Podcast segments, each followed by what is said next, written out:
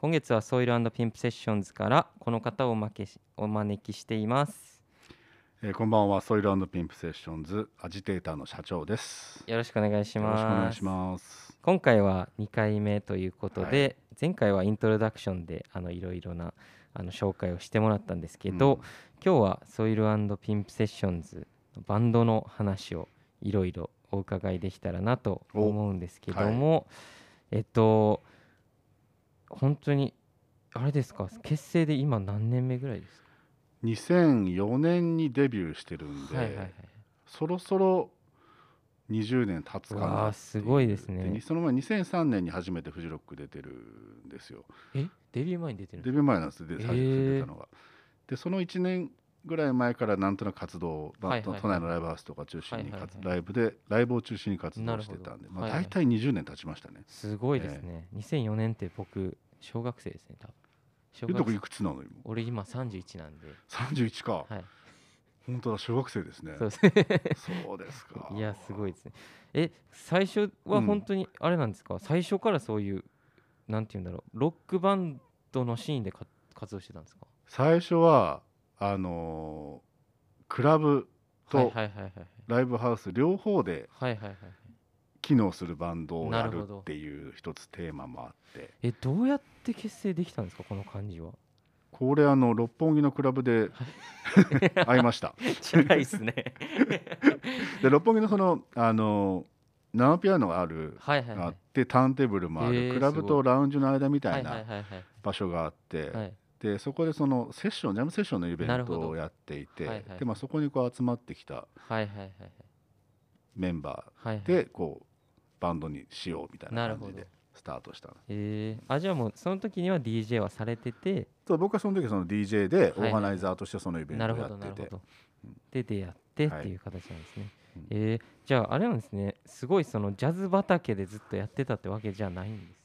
うん。でもそのメンバーはおのおのジャズのジャジャズのジャルブハウスでもやってたし、でもなんかそこにちょっと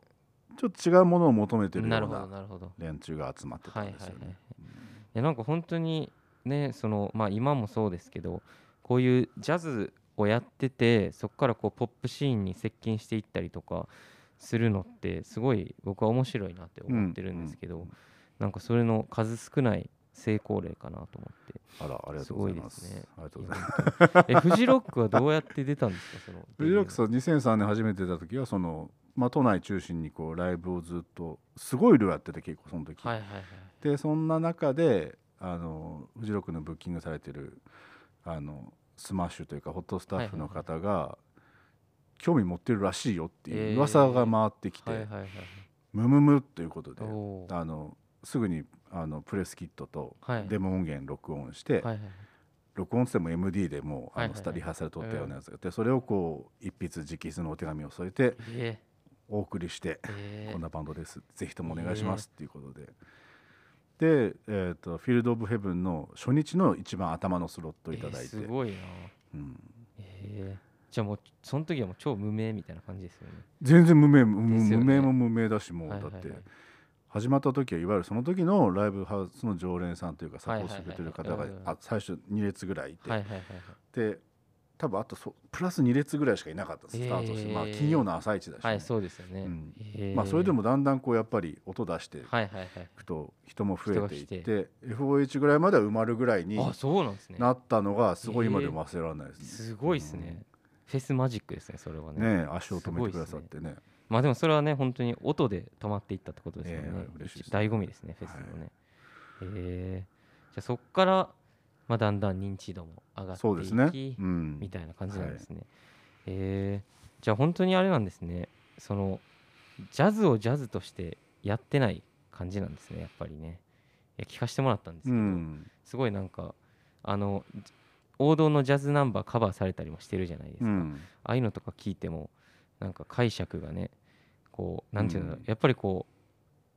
うなんだろうなジャズのためにジャズやってる感じじゃないというか、ねうん、ちゃんとこう外に向かってるエネルギーがあるなと思ってすごい面白いなと思ったんですけどそれこそねアジテーターっていう人がいるわけですもんね。そうですね。ね。煽ってますね。そうですよね、はい、やっぱり常にこう外に出ていくみたいなね、うん、うん。そのポップシーンの接近の仕方というか、うん、あのたくさんコラボレーションもされてて、うん、あのウィキペディア拝見させてもらったんですけど。ウィキペディア、はい、なんかとんでもない量やってるなと思って。まあ大体毎回のアルバムで、はい、あのボーカリストの方をお迎えする曲を1曲ぐらいは作ってますね。はいはいはい、はい。うん、そういうのはでもどういうあれなんですか？その選定とかこの人とやりたいなとかこういうのやりたいなみたいな毎回変わるんですか？やっぱりそう。まあなんかこうあのご縁があってあの、はい。はい、例えばフェスとかでこう一緒になってお話しさせていただいたりとかっていうその、まあ、お付き合いがもともとある方だったりとか、はいはいはいはい、あと椎名さんりりごさんとかはもともとデビュー前からすごいサポートしてくれていて、あのデビューしたら最初にフューチャーするボーカリストはあの私だからみたいなことを言ってくださってて、その前から。えー。うんそれこそね本当に結構僕世代の人多いなと思ったんですよね。すごい。自分がこう小中高ですごいこうメジャーアーティストって言われてた人たちとすごいこうコラボレーションしてて、なんかすごい面白いなと思ってやっぱりこうなんかクロスオーバーの人たちなんかなと思って、すごいなと思ってたんですけどもともとあれなんですかその DJ のスタイルはどういうスタイルだったんですかそのジャンルとしては、まあ、いわゆるジャズ DJ あそうなんです、ね、まあ、僕はその UK のアシッドジャズっていうシーンにどっぷりだったから、その流れの選曲をしてたから古いジャズもかけるし、新しいダンスミュージックもかけるしレアグループもかけるしみたいな、はいはいはい、じゃあもう本当にあれなんですね。最初から始まりはジャズやったんですね。そうですね、はいはいはい、そのはい、ジャズバンドをやろうって言ってスタートしたわけじゃないんですよ、うん、でもそのセッションで集まってるから、はいはいはいはい、みんなそれぞれいろんな音楽性を持ってて、はいはい、いろんなものが好きで、うん、まあ、僕はそういうダンスミュージックテクノとかもまで聞くけど、うん。はいはいはい、トランペットのタブゾンビとかもともとデスメタルもやったりして、あそうなんですね、デスメタルバンドで一回 CD も出してるんですよね。え。ー、とかまあでジョーセはブラックミュージックずっと聴いてたりとか、っていうなんかそんなミックスの感覚で共通言語としてジャズがあって。なるほどなるほどだからそのジャズを軸にしてるけれどそのそれぞれのフィールドに、はいはいあの振ってるみたいな、はいはいはい、曲もあるみたいな感じなるほどなるほど、ちなみにその時代 2000, 2000年代前半の、そのシーンはどんな感じだったんですか？そのさっき UK のアシッドジャズっていうことだね、まあ、アシッドジャズっていうムーブメント自体は、はいはいはい少し収束していてそれがニュージャズだったりフューチャージャズっていう名前でこうちょっとスタイルを変えていてよりこうダンスミュージックの要素が強くなってってコード感だけこのいわゆるジャズファンクのフィーリングが残ってるみたいな。っていう、まあ、ジャズのダンスミュージックとしてのジャズに関してはそういう風潮があって、なそれなだけにいわゆるライブミュージックだ、ライブとしての、あのジャズ、うん、ダンスジャズみたいなものは少しちょっと停滞気味だったような印象があります。えー。うん、例えばクラブとか、はいはいはい、90年代はそれこそモンドグロッソがもともとバンドだって、はいはいはい、でそのそういうジャズファンクバンドがあったけど、はいはいはいはい、多分日本では同時期にペーズとかクロシモードはちょうど活動を始めてたりして、なるほどなるほど一回こう収束してまた出始めてたような、そんな時期だったと思います。なるほどなるほど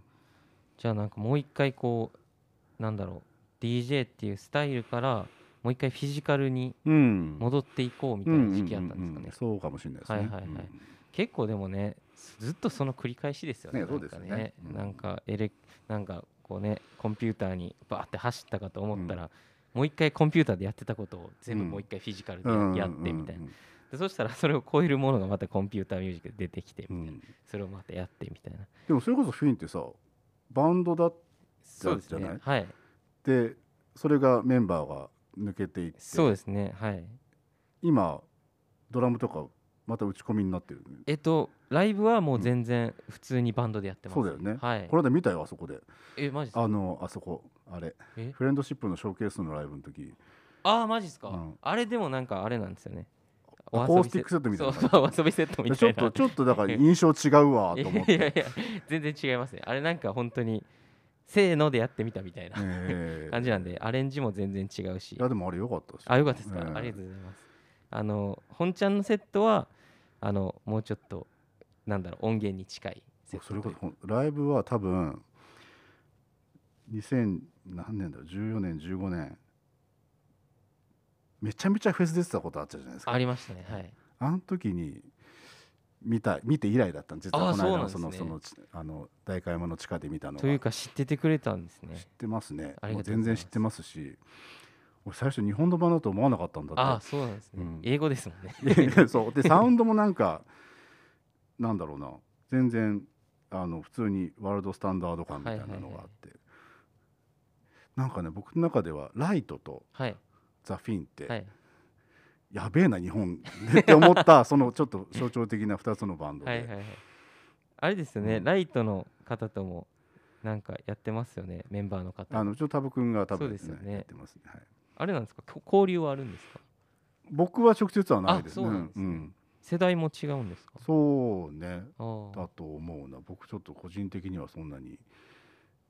き合いはないんあそうなんです、ね、うん、ライトとフィンはねたまたまマネージャーが同じで。あそうなんだ。そうなんですよ。あそれ知らなかった。へえ。そうなんですよ。そうですかそうですか。あの、うん、俺はライトのことは全然知らなかったんですね、うん、最初。であのヒップランドと契約した時に、マネージャーと話してて、うん、なんか実はこういうバンドもやっててみたいなので、ライブに招待してもらってライブ行ったら、やべえと思って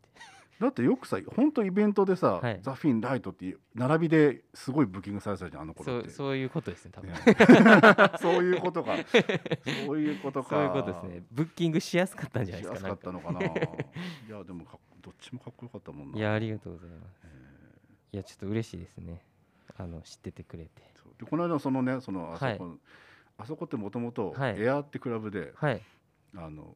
あそこに DJ ブースあったんですよもともとあそうなんです、ね、で僕そこでずっとレギュラー7年ぐらいやっててそうなんですね。ハウスのパーティーやってたんですそこであそうなんですね。でそこなんかそこでこう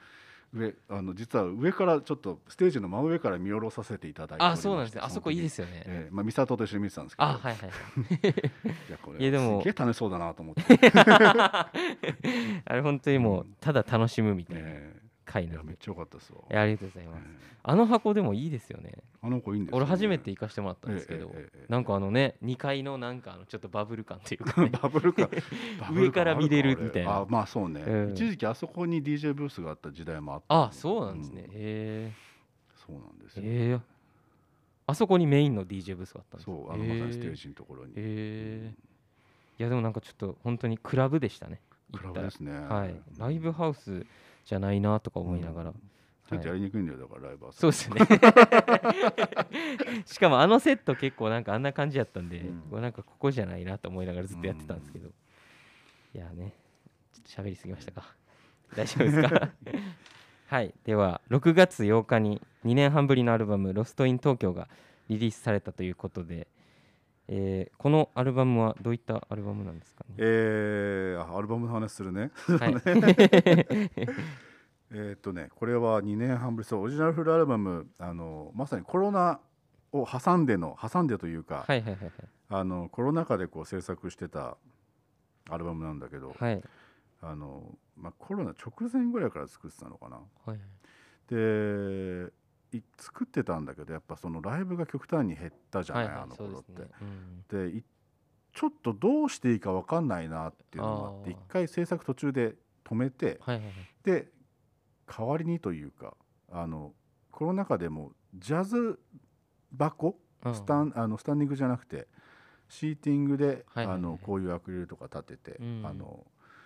ディスタンス取れるようなちゃんと確保できるような箱だけでライブができてたから、ちょっと一回ジャズのカバーアルバム作ろうかなと思って一、回カバーアルバムをリリースして、はい、でもう一回あの改めてアルバムに着手してっていうことで2年半かかってるんだけれども、はい、まあ、何作ろうかなっていうところをこう、うん、試行錯誤試行錯誤というかあのなかなか結論が出ないまま、うん、あのとりあえず曲を出してたんだけども、まあ、そんな中で、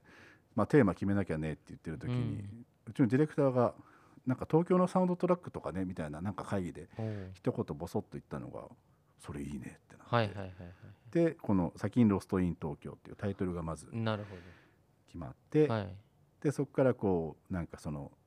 みみんなみんな作った曲の中からそれにこれちょっとこれっぽいねとかなるほど。合うものをこうセレクトして一つのアルバムとして仕上げた感じです。なるほど。なるほど、うん、いやあの先週もねあの明治神宮前原宿かけてもらったんですけど、はいや僕の思ってる原宿と全然違うくて。すごい面白いなと原宿もだって時代によって全然そうですよね。あの見え方違うし、ね、確かに。僕の時代はあれですね。もうあの可愛いの原宿やったんで。ああなるほどね、はい、もうあの竹下通りでしたはい、あそこがもうカラフルになってて、もうずっとなんか綿菓子食べてるみたいな。綿菓子か。綿菓子のイメージないな。どういうあれなんですか？その時代は。どういう原宿やったんですか？原宿ってでもやっぱりそのカルチャーの表と裏が両方存在してるような街っていうのイメージというか、まあ、そういう中で育って例えば裏原っていうカルチャーがあったりとか古着のカルチャーがあったりとか。でまあそのな裏側でこうなかなか放送には乗らないようなちょっと裏のコミュニティとかもあったりとかっていう、あのでもっと遡るとそれこそ日本のクラブっていうものが初めてできたのも原宿だったし、そうなんですね、うん。あのピテカントロプスエレクトスっていう今はあのメキシコ料理屋になってるんだけど、ユナイテッドアラーズの本店のもうちょっと先の方にあったところでそのいわゆるクラブカルチャーがスタートしてでそこでは DJ もだけどもライブもちゃんとあって、でもそういうなんかやっぱりいろんなものがゼロが1になった街っていうイメージがあって。でそれがこうだんだん発展していって、うん、新しく地下鉄が副都心線が開通した時に明治神宮前っていう駅が駅に対して原宿っていうサブタイトルがついたっていう。JR はね原宿っていう駅があったけど、で一方で JR の原宿駅はすごく歴史的にも価値のある建物だったけれども、うんね。うん、再開発で全く姿を変えてしまったりとかっていう、ね。うん、なんかすごくあのこの2022年っていうのが、東京の姿が変わる結構象徴的な年でもあって原宿の姿もそれだいぶ変わって、っていうのもあって。なるほどなるほど。いや面白いですね、ね、いろんなこう物語はあるんです、ね、はいはい。俺もでも原宿あの出身が関西で、うん、最初に東京に来たの23歳ぐらいの時なんですけど、うん、最初に原宿に来た時にその原宿って俺すごいやっぱキラキラしたイメージがあったんで、うんうん、その JR で駅降りた瞬間に、うん、うわなんだこのノスタルジーはみたいな。あの駅すごい好きやったんですよね。ねね。でなんかすごい緑も近いじゃないですか。うんなんかこう自分が思ってたイメージと、うん、こう実際のなんだろうこう歴史があるんだろうなみたいな感じが全然ねこう自分の中でこうギャップとして面白くて、うん、あなんかこういろんなカルチャーといろんな人たちがこういて行ったり来たりねした街やったんかなと思ってるうちにあの再開発されちゃったっていうねちょっと悲しいですよね、うんえ。ー、まあ仕方ないですけどね。そうですう新陳代謝があるものが都市の使命、ね、そうですね。うんあれですか？このロストイン東京っていうのはロストイントランスレーションのあれなんですか？うん。あ違うんですか？うん。違うね。ロストインって普通にこれ夢中になるっていう、ね、そうですね。単語じゃないですか、はい、そうねロストイントランスレーションは特に意識はしてなかったけどでもなんかちょっと世界観的にはできてみるとちょっとリンクするところもあるかもしれない、ね。ね、さっきのお話聞いてる時にちょっと、うん、なんていうんだろうなその東京っていうのを違う角度からもう一回照らしたみたいな意味ではちょっと似てるかなと思いました。ねうん、はい。まあね、コロナもねまだちょっと続いててね、うん、なんかねどうなるかちょっと分かんないんですけど、ね、はい、このアルバムを聴きながらねちょっとねいろんなものを感じてもらえたらなと 思います。ちょっと原宿、ちょっとあれですね、うん、次行く時俺ちょっとこの曲聴きながら行ってみますね。はい、俺が思ってる原宿じゃない原宿を 見ようと思います。はいはい、では今週はこの辺りでお時間となったので、はい、最後に1曲お届けしてお別れしたいと思うんですけど今週は何にしましょう？今週はあの今回の作品には SKY-HI 君フィーチャーした曲がありまして、はい、彼も東京で育っていて、はいはい、えー、すごいグッとくる歌詞を書いてくれた曲があるんでそれを聴いていただきたいと思います、はい、 SOIL&"PIMP"SESSIONS City of Chimera featuring SKY-HI